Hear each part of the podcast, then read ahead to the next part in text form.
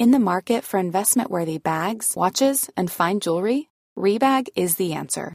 Rebag is a luxury resale platform where each piece is carefully inspected by experts to ensure quality and authenticity. Use Rebag to buy and sell finds from the world's top brands, including Louis Vuitton, Chanel, and Cartier. Head to Rebag.com to get 5% off your first purchase with code REBAGNEW. Shop today at Rebag.com. That's R E B A G.com. And use promo code REBAGNEW for 5% off your first purchase. Everyone knows therapy is great for solving problems but getting therapy has its own problems too, like finding the right therapist, fitting into their schedule, and of course, the cost. Well, BetterHelp can solve those problems. It's totally online and built around your schedule. It's surprisingly affordable too. Connect with a credentialed therapist by phone, video, or online chat, all from the comfort of your home. Visit betterhelp.com to learn more and save 10% on your first month. That's BetterHelp H E L P.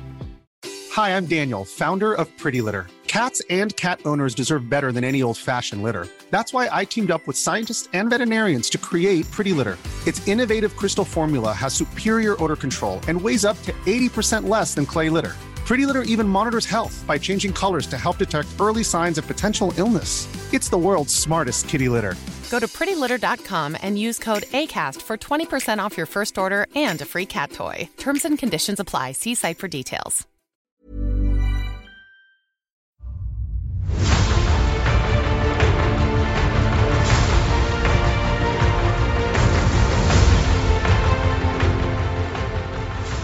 Hi, everybody. Uh, welcome to the Blizzard Watch podcast. Uh, I am your host, Matt Rossi.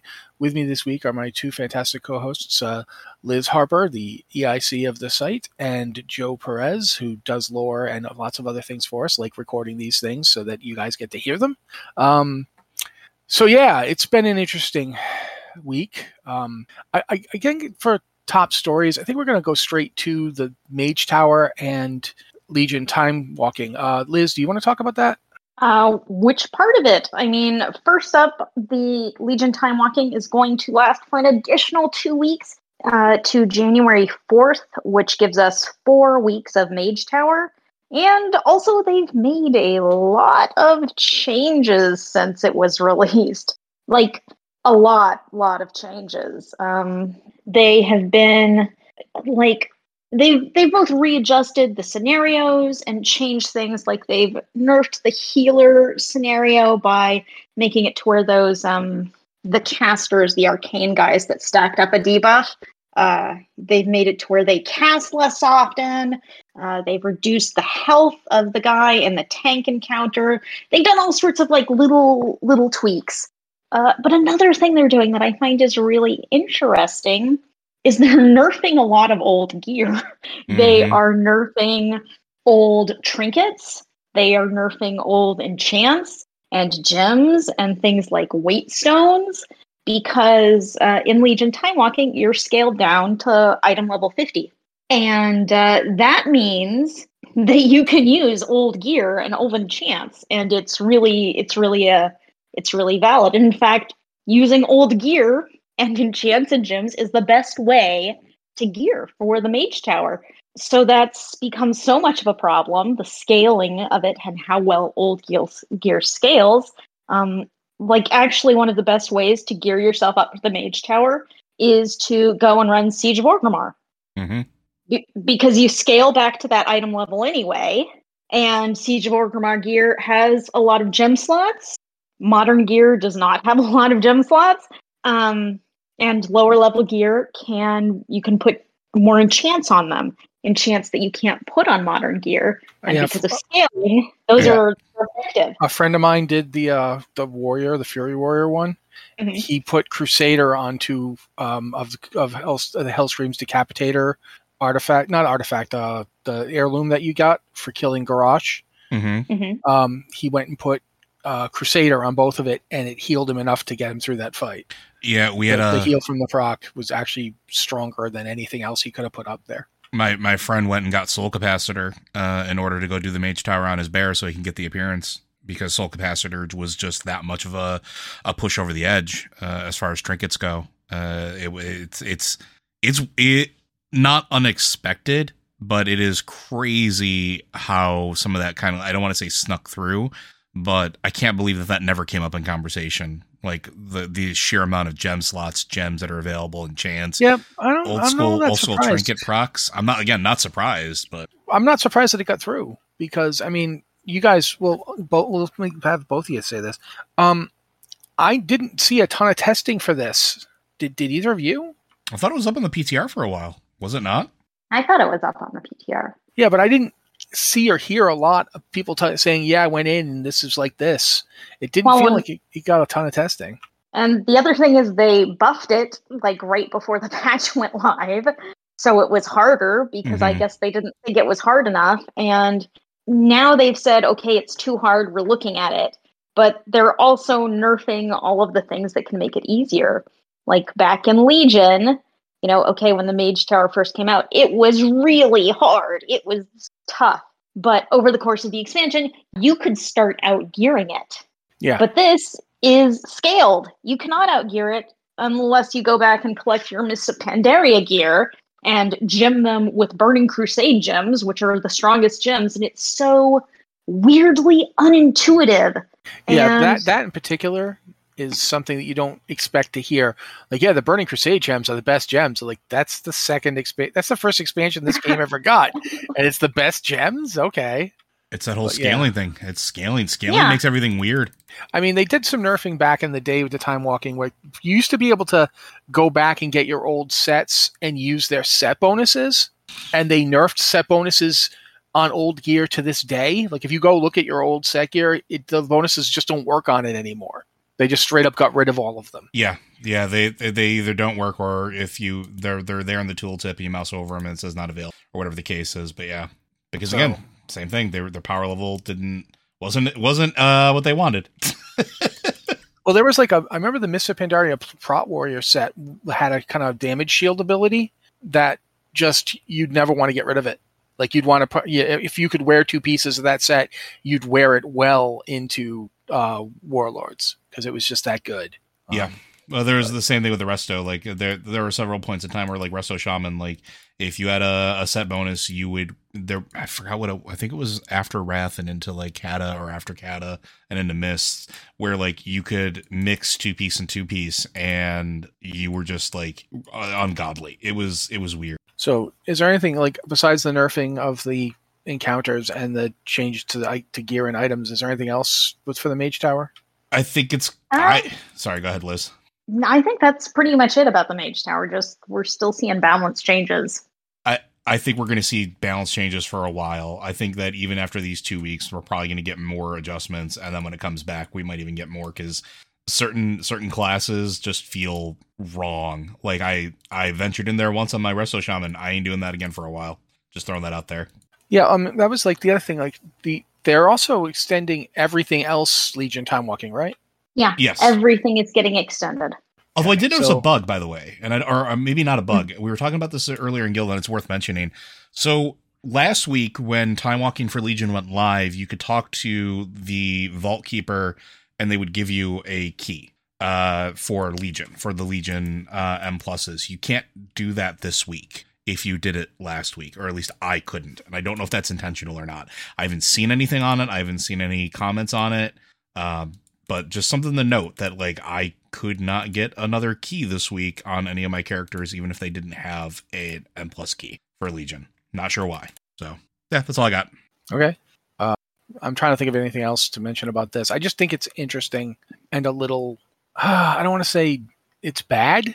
It's not bad that they're doing it. I certainly don't think it's bad that they're moving the uh, date back two weeks. I think it should, with it with how rocky the launch has been. Two weeks feels like it might actually not be enough. Um, I don't know what you guys think about that, so I'll shut up now and you can say if you have an opinion about that.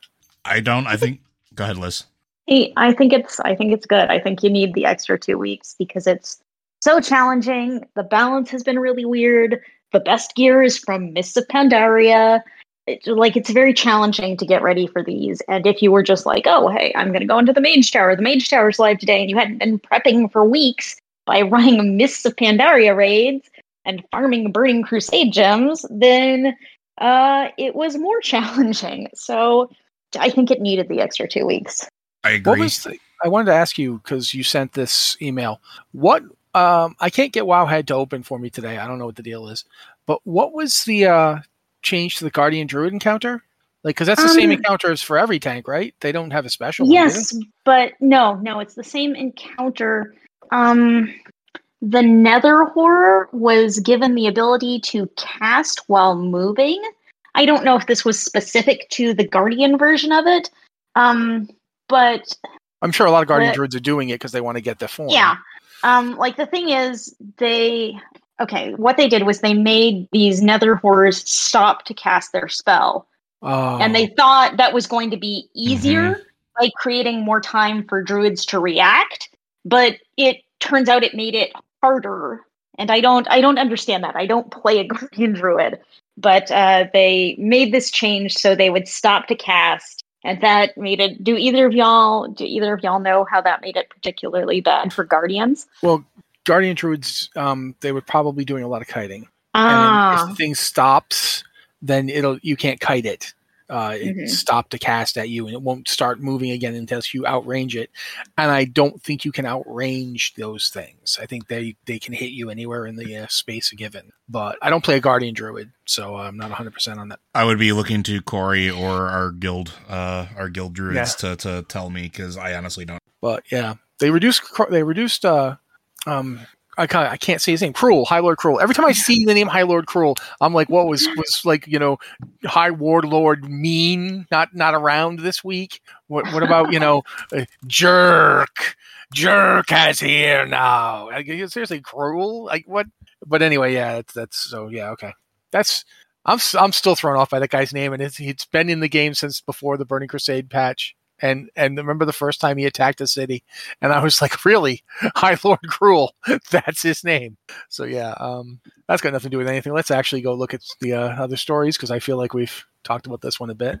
Um, let's we're going to talk about the Warlock tier set, and oh uh, boy because this one, I, I think people think that you, if you object to it, that you're like you're being mean to Blizzard or something. I'm not sure based on some of the stuff people have said to me about it, and I, I don't really get it. I don't. I, do either one of you want to explain this, or do you want me to explain it, and then you guys can react? I, I'm I'm good. Liz, Uh, go for it you wrote the article you can all right. So originally, like I remember being on Twitter the day that this all kind of came out. They they had done their their big patch 9.2 preview in November, and from for the most part, people were super excited about it, and they were very very excited about the the, the tier sets returning for uh, patch 9.2. That that tier sets are going to drop in the uh, Sepulchre, the first ones. But people started noticing something, and I I remember the tweet exchange when when uh, Taliesin and Evitel tweeted, you know, this this set's real unfortunate, and you know, I was looking at it going, um, that that's a big white pointy hood. And the people at Blizzard, of course, responded to his tweet, tweet with, "Oh yeah, um, we are going to change that." And so we recently got to see what they changed it to. And what they changed it to was from a big white pointy hood that from the back looks exactly like a Klan hood. I'm just going to say it to a big white pointy hood that from the back looks exactly like a Klan hood with a racing stripe on it. And I I've said at the post, I understand that sometimes this, the changes have to be progressive. I understand that there's a lot of work that goes into modeling and it's often very hard to make a substantial change to it because, you know, it's there's a lot of work that goes into all that and maybe they can't address it the way they might want to. I get all that. Nevertheless, what what has been accomplished here is that they've taken a, a, a hood that looks very unfortunately like a Klan hood and made it look like a very unfortunate Klan hood that goes faster. Because you know it's called the go faster stripe. That's what it looks like. And and i just i don't feel that it is a sufficient alteration of the hood to make it not look like a Klan hood. Uh, and i feel like some people don't really get what that is. Like the, the Klan are they're they're they're terrorists and, and horrible racists there's just these are the people who like if if they thought people if they to this day mm-hmm. they're still doing this. This isn't like the past. This is still happening. They, they will go to people's houses and like burn crosses and threaten them. I think and in some cases they've killed people. I mean i don't feel like people not wanting to see a Klan hood on a character set this is a tier set. This is what your character will be wearing. I feel like it's not that unreasonable to not want it. And i'm positive blizzard didn't intend it. I'm 'Cause- confident 'cause they no didn't one either. would no one would want to do that. You know, they they they were making this really cool, iconic, medieval looking white set, and it just so happens that So the two looks, you know, have you ever looked through any of the uh cloth transmog stuff before? The not diff- really. So I'm the sure difference there's quite a few that might look that way. is- the difference here is is mainly the color palette. And I think that is why people are making the immediate association. And I don't I'm not I'm not sitting here trying to say that it's it doesn't look like it or anything like that. But there are several cloth hoods that I can remember that look like that, but just have little things sticking out of them or a different color palette, like the Hood of Hidden Flesh, which is a weird horror version, but definitely is a pointed cloth hood uh, and definitely has that weird masking thing going on. Uh, there's been several of them throughout the history. Um, one of the more recent ones, I think, was in Blackrock Foundry. That I think it was like Yeah. the Slag Bomber's hood or something like that. Yeah, So- but the Hood of Hidden Flesh has tentacles coming out of it. I I understand that, but I'm saying like so pointed hoods aren't a new thing, but they could have done maybe more to differentiate it, uh, and maybe they probably should because it is it is just a stark white hood. Now, I I mean, if it was any other color, it would still probably be bad. Uh, it just needs something. It needs something that differentiates itself. And I'm just saying, like the reason I'm pointing out those other ones is they have done pointed hoods in the past that nobody made that immediate association with, so they could very clearly do it again, and they probably should. I I think a lot of the hoods in the past kind of had a they had some kind of drapey hood shape. These I are- mean, even when they had a even when they had a point, and this is a very conical hood. Yeah, I like I was saying to somebody that they could easily have Assassin's Creeded it a little bit. Mhm.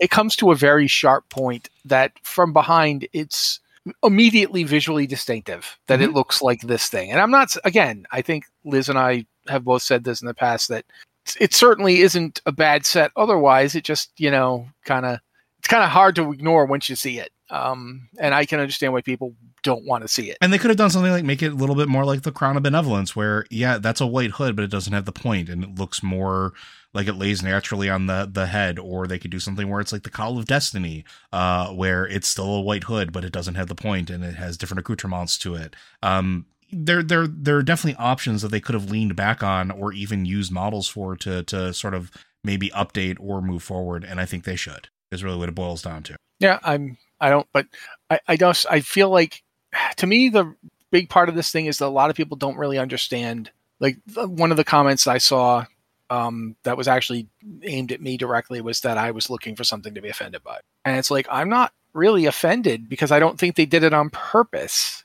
I'd be offended if they introduced the, you know, if if they called it like the, the Klan armor and were like, you know, in support of the Southern Dragon or what have you. But they didn't. It's There- not that There's no, also no, a- come on. Let, let me let me get through it. All right. I, I don't. You don't need to be offended by something to just think it's a bad idea, and, and that's all I'm saying here. I, I think this is a bad idea. That's all, and it's not even an idea at this point. Blizzard knows they need to change it, and they're working on changing it. It's just that I think it's fair to say that the first step to changing it didn't really land. I, don't think a, a- a- the gray stripe on the back of the of the hood really does anything to break up the silhouette which causes the association. That's that's pretty much just it for me. That that's what I'm focused on right. I agree, and I just think the other part of the problem is I think there's an entire generation of people that don't know who the Klan is, and so mm-hmm. like I'm seeing a lot of people react to this like it's not that bad, it's not that bad, who have no idea, and it's because, and this is something that I just want to like. I'm not saying that it's right or wrong. I'm just throwing it out there as a point of perspective. Is there are some younger folks that have grown up that have never heard of them that don't know what they are because they're not portrayed in, in pop culture or TV shows uh, in the negative way that they used to be through the 70s and 80s and the 90s. Uh, there's no movies that really showcase how bad they are anymore, like there was when we had Blazing Saddles or or other things like that, which questionable in its own right. But there are some people that legitimately just have no bloody idea who they are, and so they see a pointed hood and they don't make that immediate association. And I'm not saying that that's why they're saying it, but I mean, folks, like if if you're one of those people and you don't know, look into it, find out why people are upset about it, and maybe you know understand. Don't just immediately assume that people are like, oh, they're just mad at Blizzard. It's not just being mad at Blizzard. It's this is a bad thing. This looks way too close to something that is very bad. And I, I'm giving you some benefit of the doubt. Some of you may not understand what it is, but do some research, look into it a little bit, and educate yourself onto why it's bad. That's all I wanted to say. Uh, Liz, I'm trying to let you talk because I saw you talking. Um, The only thing I would point out is that just because we've seen this on the PTR with its racing stripe, which is indeed uh, not quite enough to change its appearance, you know, this could this could still be a first draft of what they're trying to do. Mm-hmm, mm-hmm. Maybe they, you know, maybe they wanted to see, okay, if we add a stripe, does it look any better? And they added it, and they looked at it, and are like, oh, we need to make a second try on that. Uh, so, like, uh, on one hand, it's like, okay, this is not working, and this is kind of not working in a way that is darkly hilarious because they've just added a racing stripe to this hood. But in another way, you know, maybe maybe they're still working on it. I hope they're still working on it, and you know, seeing what they can do to make this look still really cool, but less like uh, a, a, a racist symbol. Yeah, I, I definitely think that they're working on it. I don't, I don't feel like they thought put a racing stripe on it. We're done. Let's go have lunch. I just, I do think it's kind of funny that that's what they did, even though it's, yeah, it's not funny in a hilarious. Let's let's all laugh way, but it is kind of like, yeah. I, it took me a while to actually notice they'd done anything to it because the original image of it is got banded gray on it. Just it's just naturally blended banded gray. Like there's, I think it's supposed to be shadows or something. And then you look at the new version and it's very distinct banded gray. And I'm like, I, I had to look at it a couple of times to even notice they'd done anything. Um, I, I, I, do think we've talked about this enough, though. So I'm going to move on to something that Liz caught because I had missed it. Uh, they've announced when Phase Two for the uh, Season of Mastery in WoW Classic is going live, and it's on the 16th, which is two days from now. So since today is Tuesday, it'll be this Thursday. Um, they will launch Phase Two, which is, uh, I think, what did you call it? Small or unimpressive? Which one was it? Small. It's a pretty small content update. Yeah, I mean, uh, comparatively, it's Dire Maul and the you know Kazzak and Azuregos world bosses, which I mean, it's only a month. It's literally a month to the day. Uh, it's uh, December sixteenth. The the season mastery launched on November sixteenth. So after a month, they're putting in phase two, which is as as Liz pointed out, a really small patch. We we did a a bit of back and forth on possible when the next ones are going to be. I think phase three is going to be in January. And the reason I think phase three is going to be in January is because they Molten Core has been cleared already. Uh, Ony has been cleared. All the raid content has been cleared already. Um, which wasn't the hope was that the season of mastery would increase the challenge, and it it did increase the challenge. It did make it harder, but not hard enough for it not to be cleared like almost within seconds of it of it being open. So it, it took a it took a day or two. There was a little yeah, time. Yeah, it took a day or two.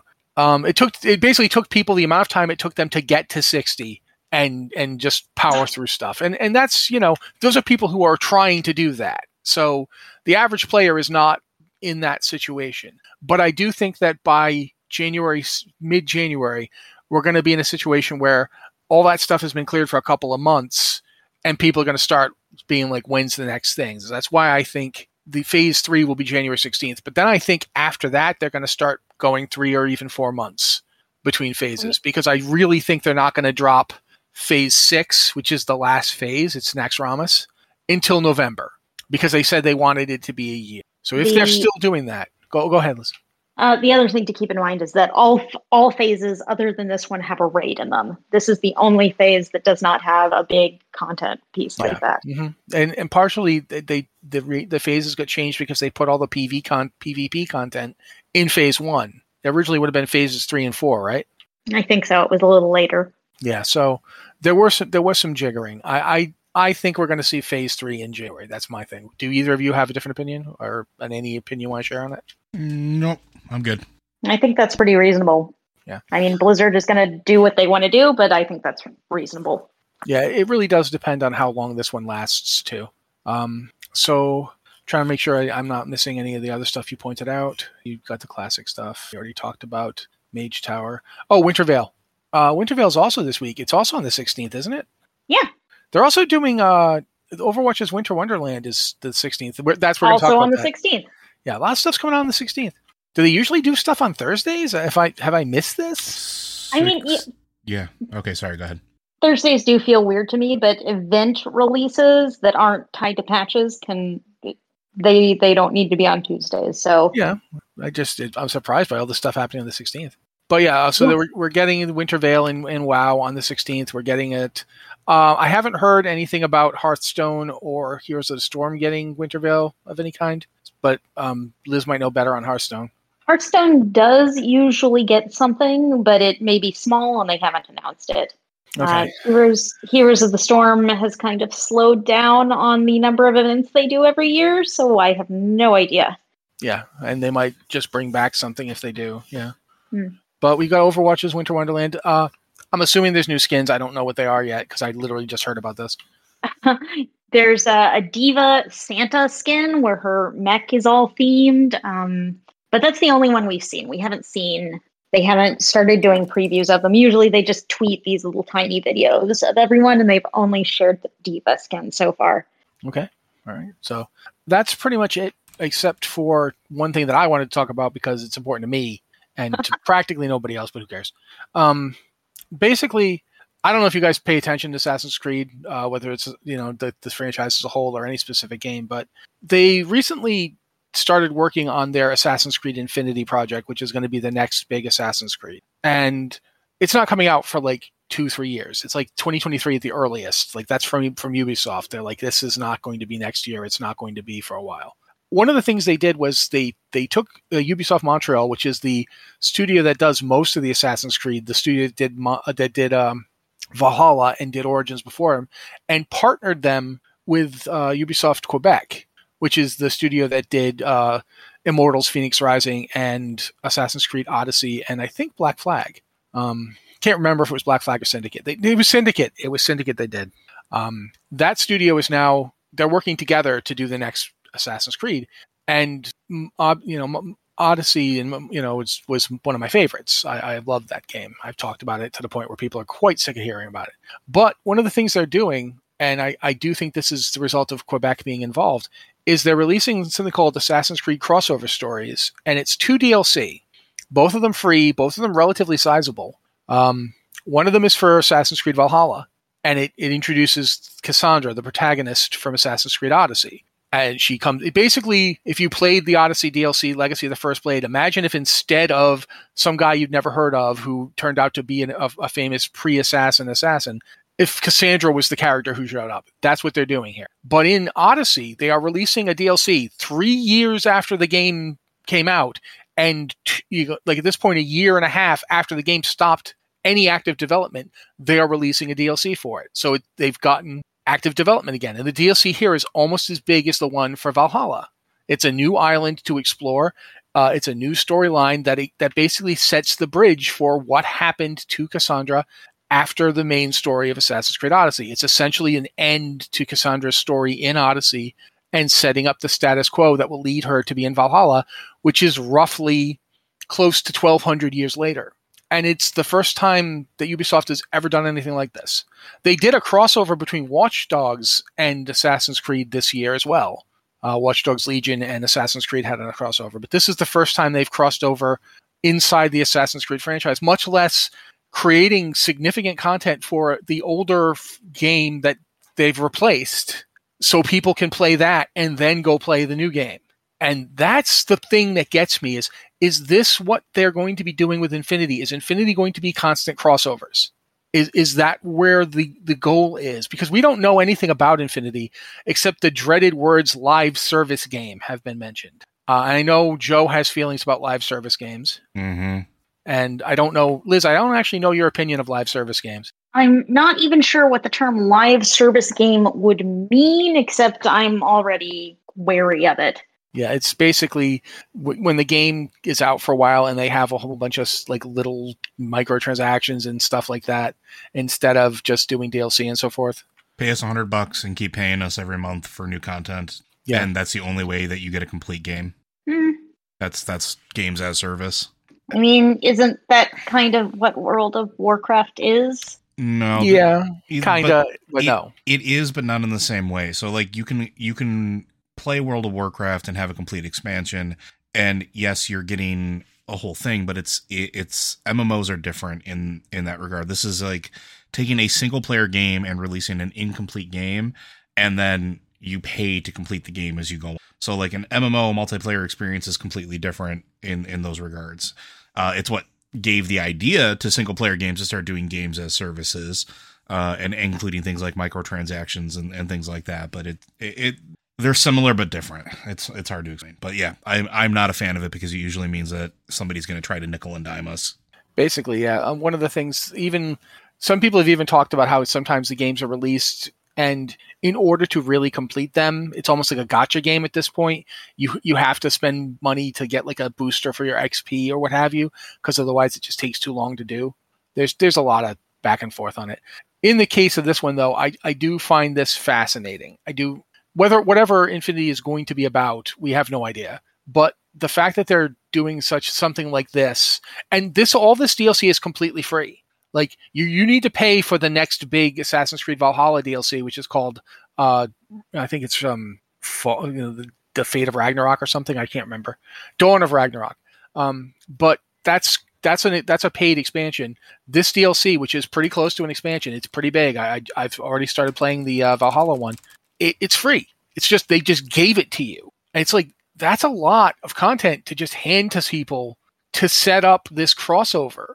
And they announced it yesterday and it went live today. How often does somebody announce something the day before it comes out? That is not common in, in the gaming industry. Usually they they they would have announced this weeks ago to get people hyped. Instead, they just like, oh yeah, and tomorrow we're doing this. That Valhalla is very bizarre as a game in terms of its life cycle, and it is something I I'm I don't know. When I watch this happen, I have no idea where they're going with this. It is it is it is an interesting thing to see Valhalla constantly trying to come up with new stuff for people to do and the ways they're doing it. And and I am I'm straight up blindsided by this. I had no idea this was going to happen. So I wanted to mention it. I think it's important. Uh, and of course, you know, Kassandra's back, and I I will take any excuse to say that Melissanthi Mahut is one of the greatest voice actors of our time. Uh, and and the scene where Eivor and Kassandra meet is just beautiful. It's beautiful. It's amazingly. Uh, but that's probably enough for stories, I think, unless you guys have anything else you think we should be talking about. Mm, I'm good. Liz? No, I think we got it. All right. Then we will move on to questions. Uh, as is usually the case uh, for the podcast, if you have a question for the show, you can email us at podcast at blizzardwatch.com with the subject line podcast or Blizzard Watch so we know it's for the show. Or you can go to our Discord server to the uh, Q, uh, was it a patron Q and podcast questions channel, and you can leave questions for you know us or for any of the other podcasts. Just you know, let us know which podcast is for, um, and please do actually ask the occasional question for Blizzard Watch because quite frankly, we don't get a lot of them, and it does make putting this email together pretty hard.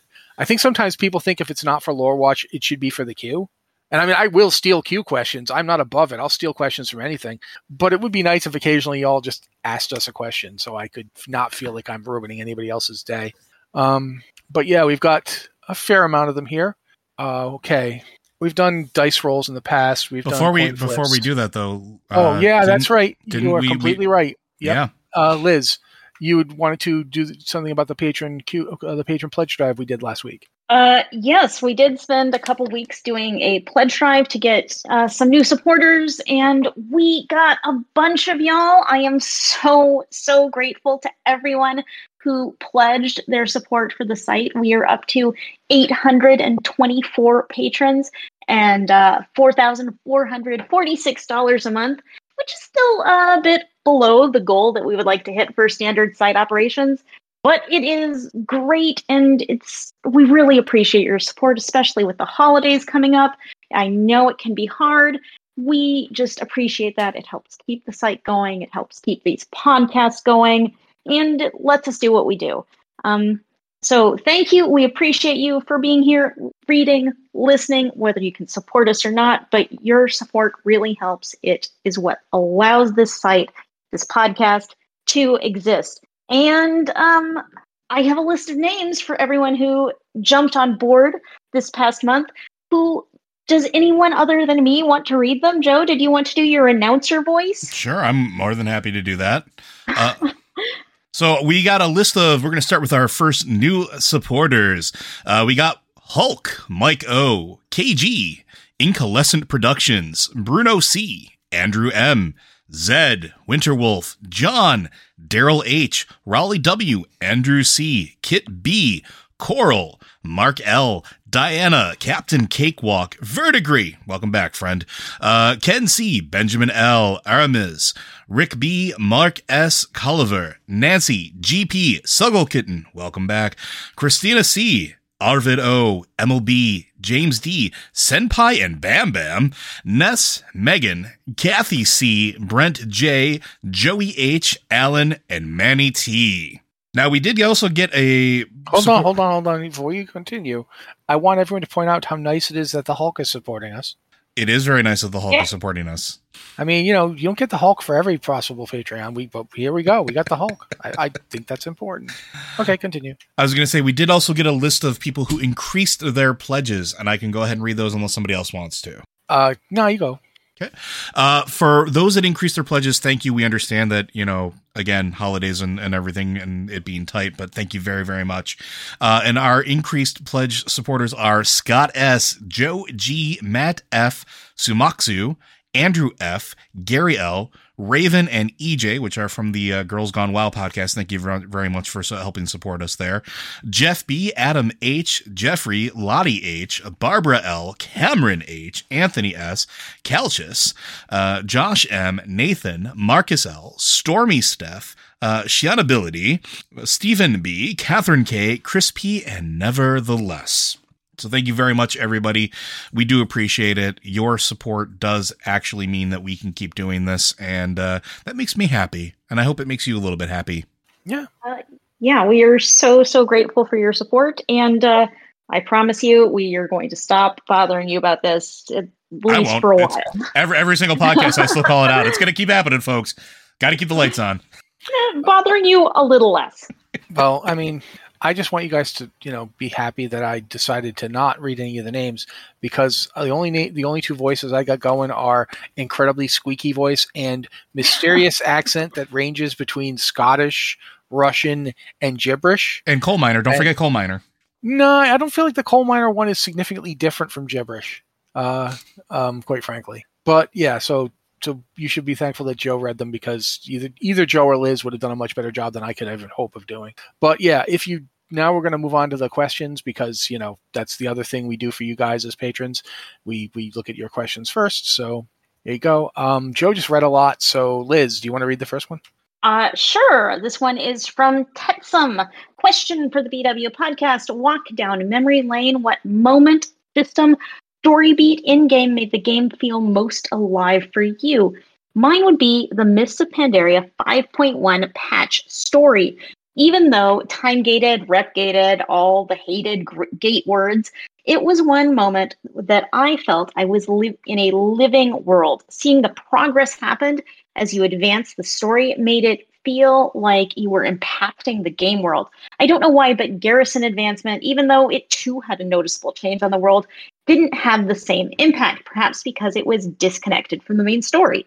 Uh, so, you two, what do you think? What kind of moment or story beat kind of made the game feel alive? Makes the game feel alive? Uh, mine's a quiet thing. I remember the first time I was going from Menethil Harbor in the wetlands up to Arathi. There's a bridge that the Dark Iron dwarves were trying to blow up. This is back in Vanilla. Mm-hmm. And Thandol Span. I fell off the bridge and had to run down and get my body because I was like just I mean it was I was like my first level 30 character. I was terrible. I fell off the bridge, had to run back and get my body. While I was down there, I explored the area a bit and I found a letter. Uh, the letter was to a guy named Sully Balloo. And I brought it back to I think it was Stormwind actually. It was from either Stormwind or, or, Dark or uh, Ironforge. I can't remember which. Maybe it was Ironforge, but uh, it was this letter of back from like a soldier writing back home, and it turned out to be inspired by a real life letter written by like uh, Sullivan Ballou, I think his name actually was.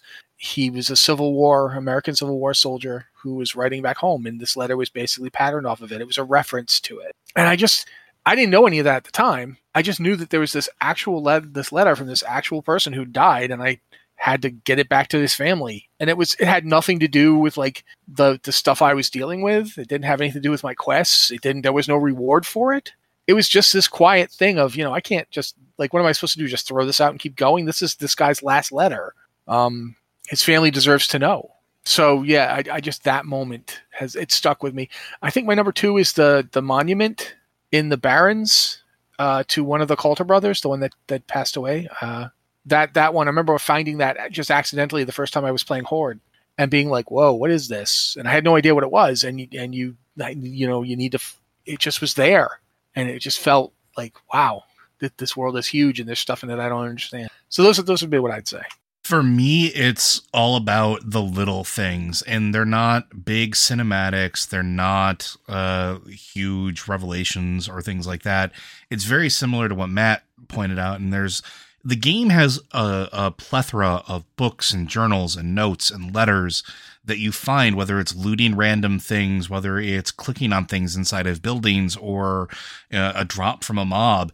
And some of these things are incredibly impactful, and every single expansion has had them. Uh, whether it's the steamy diary sitting inside of uh, the the camp inside of Highmountain or uh, anything else, there, there there are these moments that make it feel like this world is lived in. Uh, a letter that you find on an undead corpse in the Plaguelands that was meant to be delivered to somebody's family. Uh, all of those things combined allow it to feel alive. More alive, I think, than just cinematics alone or just expansion events alone. Like Cataclysm arguably made the game feel the most alive because it changed the most as far as everything in the world, but it, to me it's always been those little things. Anne and I used to to have conversations back and forth about all the letters and books and stuff that we would keep and we would find and we would shove them in our banks. I have no bank space, and it's all filled with stuff like this. It's not filled with gear. It's not filled with, uh, you know, stuff that I, I fell in love with, uh, you know, gear wise or, or spent. It's all stuff that either A has an emotional impact or memory on me, like whether it's the Rhok'delar or the, the staff or any of that stuff. But on my shaman, I don't have anything in there aside from my Dark Shaman Transmog set, which I will never ever get rid of. It took me too long to get it but it's all little story things. It's all little tiny pieces of garbage that are meant to be vendor trash at some point, but either have something where you right click on them and you can read through them, or they have an inscription or they have an item description that informs like little tiny things like here's a ring. Oh, it has the initials of somebody, blah, blah, blah. This, you know, stuff like that. I think those are the most important things that make the game actually feel alive. And I, I think it's the thing that most people ignore the most. What about you, Liz? Um, yeah, I mean, there's a lot of things. The first thing that really comes to mind, and it's not the only thing, is uh, actually Battle for Azeroth. I thought Battle for Azeroth used a lot of cinematics very beautifully to tell stories that were just very live in the world. And when I think of the storytelling in Battle for Azeroth, what always stands out to me is the battle for Dazar'alor raid. Uh, Dazar'alor is the Horde capital in Battle for Azeroth, and it is such a beautiful city. It's got all of this depth, all of this detail, and it was a really annoying city to play in because you actually had to have a flight path from one side, one end to the other, and it was just impossible to navigate. But it felt like a living, breathing city. And in the battle for Dazar'alor raid, you were fighting your way through this city. And there's even a distinct narrative for Alliance players and Horde players. You can there are different encounters. You can see the Alliance went through first, and the Horde is following behind in their footsteps. And you see half of the uh, like a third of the raid from the Horde's perspective and a third of the raid from the Alliance's perspective. And you kind of get to that middle point, and there's this cinematic where um, Rastakhan dies and his daughter Talanji comes and finds him. And it's just such that it's this heart wrenching uh, cinematic where she says goodbye. And also Bwonsamdi shows up and there's like a, a deal and it's you know a lot's going on there and it's just so it's such an emotional moment. I think that's one of the best cinematics the game has ever made. Uh, and I always think of that one as kind of a real story highlight. But the fact that this raid took you through the city that you're in every day and it told this really, you know, big story moment throughout. It made it made it feel like you were playing in the world. When so often you go to a raid instance and it's somewhere far away, it's somewhere strange, you have to take like 27 flight paths to get there. Uh, but this was a raid that was like at home and it it felt really different and really interesting to be to to be playing through this space it felt like it was alive you know um but talking about talking about the little things like you were, Joe. Uh, I when you started bringing that up, I immediately thought about Ezra and that quest they Mhm. added in. Uh, um, uh, let's see, the Tor- the Tauren starting zone. Um, The, the why am I blanking? Mulgore. Yes, there's uh, Ezra Ezra Chatterton, who was a, a child who wanted uh, who did this make a wish thing, and Blizzard added a quest for him. He And uh, Ezra Chatterton, some may know him as E Phoenix, is what Liz is talking about Mhm. too. Um, didn't they also fly him out and like have him do game development for like a day too? yeah, I Like, think they that's flew his him out to the office. Yeah, Yeah, and so they And his crossbow too. the that season, the season two crossbow, he designed that. Sorry, go Uh, ahead, please. They added, yeah. oh, they added a little quest for him in Mulgore where he's lost his dog, and you have to go find his dog, and he is actually the one voicing the character, and it's just it's such a tiny thing, and but it's it's like if you know why it's there, it's it's just such a it's such a moment that makes WoW feel not just as a world in itself, but anchored in our world, which I think is something you don't feel a lot when you're playing the game. Interesting thing too. They also changed. Uh, I, I want to say the elder's name during the Lunar Festival in Thunderbluff. They If you go- did. it- it's They now did. it's now Ezra Ezra. Wheathoof. Yeah, in honor of him. Those are some very big moments. Uh, the game is is full of little tiny things like that. There's tons of tributes and and wonderful little storytelling bits throughout it. Uh, we could spend an entire episode talking about them if we wanted Well, to. there is one more that I have to. Okay. Mhm. The night I got my shoulders, to tear you up. Yeah, it should. You should be crying. no, seriously. The, the night I mean, the night that got my shoulders, it actually did because my guild. I didn't know my shoulders were on the auction house.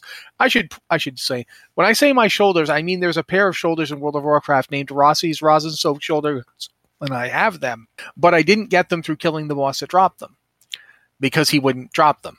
Like I, I would, I would go on every character I had that was high enough level to heal him, and I would grind up coins to roll again because I knew they wasn't going to drop when I killed him, and I killed him over and over and over again, and rolled coins over and over and over again, and never the shoulders never dropped. They just wouldn't drop. Um, it became a running gag. Uh, to the point where Wowhead, there was a tally in the Wowhead comments of people going, "Has Rossi gotten his shoulders yet?" No, he hasn't gotten his shoulders yet. Every time I would make a reference to it on, on our site, then we would update the Wowhead comments with it.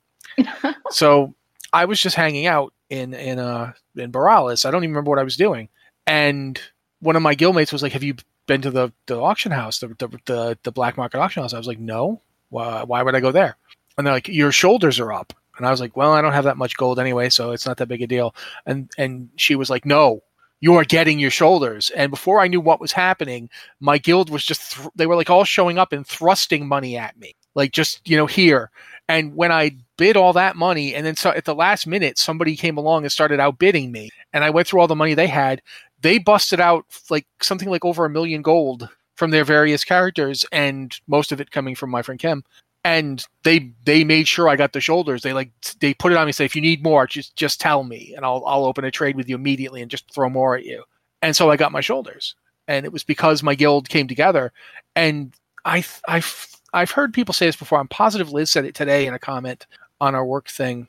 It is the people you play the game with that really ultimately makes the game what it is. And those people are they're real people. And that's why the game can feel so real to you. And why it can feel alive because actual honest to God people are like, you know, you're gonna get your shoulders today. And they'll make you get your shoulders. Or they're like, you know, you're gonna get your achievements, you're gonna get your mount because we're gonna we're gonna pull you through even if you can't do that achievement. We're gonna make sure you do do it. And those moments definitely make the game feel alive to me. But also, I'm wearing that shoulder transmog right now. Like that's that's the shoulder named after me. I've got it on the character that that I'm streaming on. So if you're watching the stream, that's the shoulder that I have because my guildmates got it for me. So yeah, that that's one I wanted to mention. Okay. But I think we've covered this, and uh, that was Liz, right? Was that Liz's, or did Joe read that one? No, that was Liz. I can. Okay, then then you're up, dude. Uh, the next one is from Steve of the Steverinos. Uh, got a, another general game question for you. What are your top three favorite stories in games? Like the games that told the best stories, not the stories about those games. Uh, I'll start with Liz. You've you, what games have you played that you felt had the best stories? Like the game as a whole, or are we talking about a story moment in a game? I think we can go with either. Um, you know, I mean, I like the games that make you actually like feel something. Like if it can provoke an emotional response, whether you laugh or you cry or you're just like, I'm gonna throw the controller at the screen because this is super upsetting. Like those are the moments you want to. You want something that's not like it doesn't it actually touches you in some way enough to provoke that emotional response. Um, I of course am a big lover of the Mass Effect games. I harp on these, but uh and it's not you know necessarily the overarching story which people have criticized and can be a real downer when you have played you know like 150 hours of a trilogy and then your only thing to do in the end is like destroy everything in a variety of different ways um but it's always the little the little stories like there are lots of little character reactions that are so either touching or they break your heart and uh there's Mass Effect Citadel DLC and Mass Effect 3, which is just a hilarious story where you're chasing down your own clone and it's like it's ridiculous in all the best ways. Um, so I obviously that was the obvious answer. Um, let me give you another one. Firewatch. Have either of you two played Firewatch? Yep, one of my favorites. And uh, shout out to Cissy Jones, who uh, voiced Delilah in that. Who also I got to run Shadowrun for. Amazing voice actress. Uh, I haven't. I haven't played it. Sorry. I mean, it's it's a short, narratively driven story, and mm-hmm. it's just it's it's such a sweet little story. I mean, it just throws you in the deep end. You're the you're playing this guy who has had this crushing emotional thing happen, and he is dealing with it by literally running away to the woods and becoming like a, is ranger. it actually called yeah yeah park ranger and you know watching out for forest fires and living miles away from anyone. And it's it tells a lot of story and it has a lot of emotion and suspense without actually doing anything. It's so beautifully put together and i believe it is coming out to xbox game pass for anyone who has game pass on your xbox or your pc it is it, well worth a couple yeah. of hours of time well worth playing well worth playing it is it is very well done all right. Uh, I'm I'm gonna yeah. let someone else talk about something that's not Mass Effect. I was gonna say, Matt, do you want to go? Oh, uh, yeah, okay. Um, I mean, one of them, and I remember this one to this day. Uh, the first time I played Planescape Torment, uh, it's it is an interesting game. It, it is in some ways very much a product of its time, and I don't think I would like it as much if I played it today. But at the time, that whole concept, the whole the the message of the game basically being based around that question of what can change the nature of a man, uh, and and the exploration of that idea was I didn't know video games could do that. I didn't know a video game could be about trying to understand who you are. It, it's sort of like Memento in a way. It, similar idea that you know this character doesn't remember their life and and has clues written on their body. And it, it, it came out years before Memento, so you know it wasn't ripping it off. It just happened to have a similar idea it, it is really hard to describe without ruining the central message of it. yes, the game is from 1999, so yeah, spoiler things are out, but I would have rather you get to play it. Uh, it's like I wouldn't I wouldn't say the key mystery of the the the Sixth Sense, even though the movie's been out for years. I'd still would rather you get to play it or, or watch it. So I'm gonna just say that Planescape Torment had a big effect on me. It was one of those games that stuck with. Um, I played a lot of of story driven, narrative driven games. Uh, one of the moments that affected me the most, and it's kind of along the lines of what Liz was talking about. There's a moment in Dragon Age 2 that I think if you've if you've had this experience in your life, it hits really hard. Um, obviously, I have not had a evil maniac kidnap my mother and try to build somebody out of her, but my mother did die when I was young. Like I was a young adult, my mother died. I woke up and she was dead. And the moment in the game where you find you realize that your mother is dead, like she's going to die, you can't save her. You you just get to say goodbye and then she's gone. It hit me so hard that I had to stop playing the game and go wake up my wife, who was trying to sleep. It was three o'clock in the morning and she had to go to work in the morning. I had to go wake her up, and it just collapsed. Like I was just like just like leaking emotion, uh, weeping, like just really messed up. It successfully. I was not expecting the game to kill my mom. You know, the, the mother character is there for the vast, like the first two thirds of, of, of Dragon Age two, and then she dies, and it's really gut wrenching. Um, and I remember like just being like, oh, I, I, I say I don't think it, I can't say it's my favorite in that I enjoyed it, but I still think about it. I still remember it. Um, I couldn't tell you what was going on in Skyrim past like you know, oh yeah, they wanted to cut my head off, and then Dragon showed up, but I will never forget that moment in Dragon Age 2. It just it has stayed with me. And uh, I'm trying to think. The, the goal here is like sometimes you're sitting here thinking to yourself, I want to come up with something cool and, and interesting and not just the same stuff I always say. Uh, but there's a reason I like the stuff I always say. You know, uh, there's a reason I repeat the same games and talk about the same games over and over again. Um, there is actually a moment in Mass Effect I would bring up, except you know, as Liz said, we should be I should probably talk about different games in Mass Effect. But I want to, uh, but I want to know. I want to know. All right. Um, this one, uh, I don't know if it would be a moment that most people really remember too well, but the first expansion for the original Mass Effect, uh, it's called Bring Down the Sky. And Batarians have seized control of a mining asteroid and are using the, the, the rockets that are on the asteroid that would normally guide it to a mining facility to aim it at a planet that has been settled by human colonists and they're just going to kill everybody. They're going to smash the uh, the asteroid into the planet and kill everybody. There's not enough time to evacuate the whole thing, um, and so Shepard goes in to, to save the day. And you can choose through your actions to to kill the the terrorist responsible, but if you do that, you're probably going to get the uh, the there's a, a human hostage that's going to get killed if you do, or you can let him go but save the hostage. By itself, this would just be a minor thing. It would just be okay, this happened. But the fact that in Mass Effect 3, if you chose to let him go, that guy comes back and he he's been committing terrorist acts on the Citadel and he's like he he's going to he's threatening to kill you and you're like you can choose to kill him or you can choose to work with him. You're like, "Look, your people have been destroyed," you know. And he's he's also he even brings up something you did in Mass Effect 2 if you played through the DLC, and even if you didn't, you still did it in the, the canon of this the game. He even brings up the thing that you did in Mass Effect 2, that you destroyed a Batarian relay and, and wiped out like hundreds of thousands of Batarians died because you blew up a relay and that destroyed their colony. and it's this moment where you the choice is totally in your hands. Do you work with this guy? Do you like convince him, look, what happened to you? It's it's horrible, but we you know we don't have to like each other, but we have a bigger problem. We we need to work together, or you can kill him. And it's just it is in a lot of ways I find it like to be the fulfillment of what you always want from a game like that. It's it brings together all three games like in this one moment, and you your actions have led you here, and the the the fact that this quest even exists is due down to a choice you made in the first game, in the DLC for the first game, and I've never forgotten it. It's just really really tightly put together in my opinion. That's uh, some very good choices there. Um, we're running out of time, so I'm just going to give mine real quick, uh, and then we can kind of close out from there if you guys want.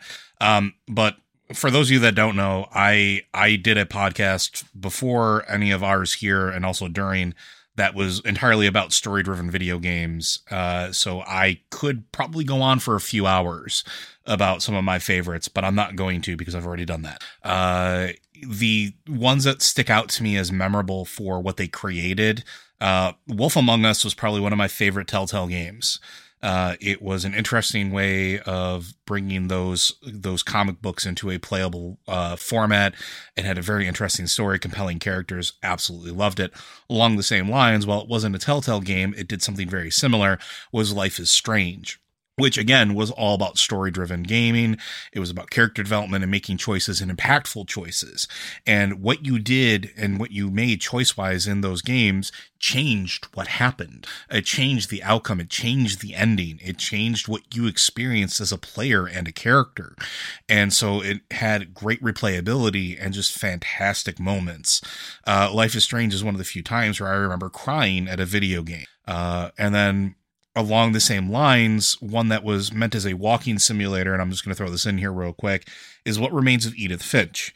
It's on Game Pass right now, and if you haven't played it, it's worthwhile. It tells a story, multiple stories about a family that is seemingly cursed, but it is presented in such a, a memorable way, and it makes you think about like, are they actually cursed? Is this uh, some form of shared delusion uh, in a house that looks something akin to the Winchester Mansion? Uh, absolutely fantastic.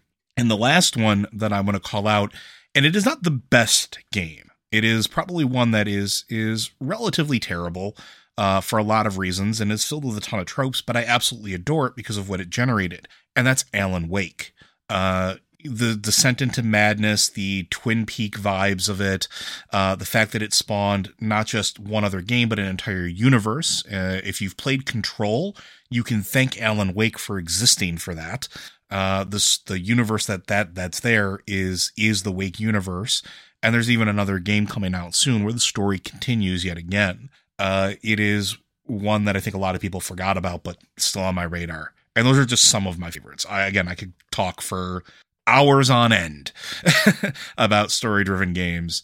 Uh, but there are just so many out there if you you take the time to look. And I will I will say things like the Game Pass and Liz has brought this up before are great for experiencing some of those things that maybe you missed before. Uh, I plan on going through Plague's Tale uh, because I never got to play through it, and it's on Game Pass. So I'm going to download it and play it because I hear the story and it is great. Uh, it's a great opportunity to go through and actually experience some of the stuff that I might have missed. But those are those are mine, quick and dirty on that list. Does anybody else have anything they want to add? Uh, Monkey Island was good. Monkey Island was also good. Liz. Uh, no, we've hit a lot of good ones, and uh, yes, I do remember exactly the moment in Mass Effect you were talking about, Matt. Yeah, it's uh, it's just it's just like you're like, I mean, I want to kill him so bad. um, but I guess that's it for us then. Uh, this has been the Blizzard Watch podcast. Um, if you've got a question, oh no, I do this every week lately. Joe, uh, it's okay, Matt. I don't like the sound of my voice either. Uh, the out the outro here is going to be our standard one, folks. Uh, Blizzard Watch is made possible due to the generous contributions at patreon.com slash blizzardwatch. Your continued support means this podcast site and community is able to thrive and grow. Blizzard Launch supporters enjoy exclusive benefits like early access to the podcast, a better chance at having your question answered on our podcast or the queue, and an ads free site experience. And again, a gigantic thank you to all of the people that showed up during our pledge drive to become new Patreon supporters or to up their current uh, contributions to help us keep going. We do appreciate. Thank you guys. It does really help. Um, but as I was saying before I interrupted myself because I had forgotten to let Joe talk, um, this is in the Blizzard Watch podcast. If you've got a question for the show, you can send it to podcast at blizzardwatch.com with the subject line podcast of Blizzard Watch so we know it's for the show. Or you can go to the patron Q and podcast questions channel. And if you're one of our new patrons, you can go there too now. Um, and you can ask a question in there. And we tend to look there first because that's where we find questions. And then, yeah, uh, that's that's it. Oh no, we also have the Q questions channel. My uh, my bad. You can go down there and you can ask questions there if you're not a patron because we want to get questions from non-patrons too. It's not just for patrons. We just like to give them a leg up because they help us keep the site going. But yeah, this has been the Blizzard Watch podcast. Thank you guys so much for being here with us. Thank you for supporting us. Thank you for listening because it's you know why we're here. And we'll see you next week.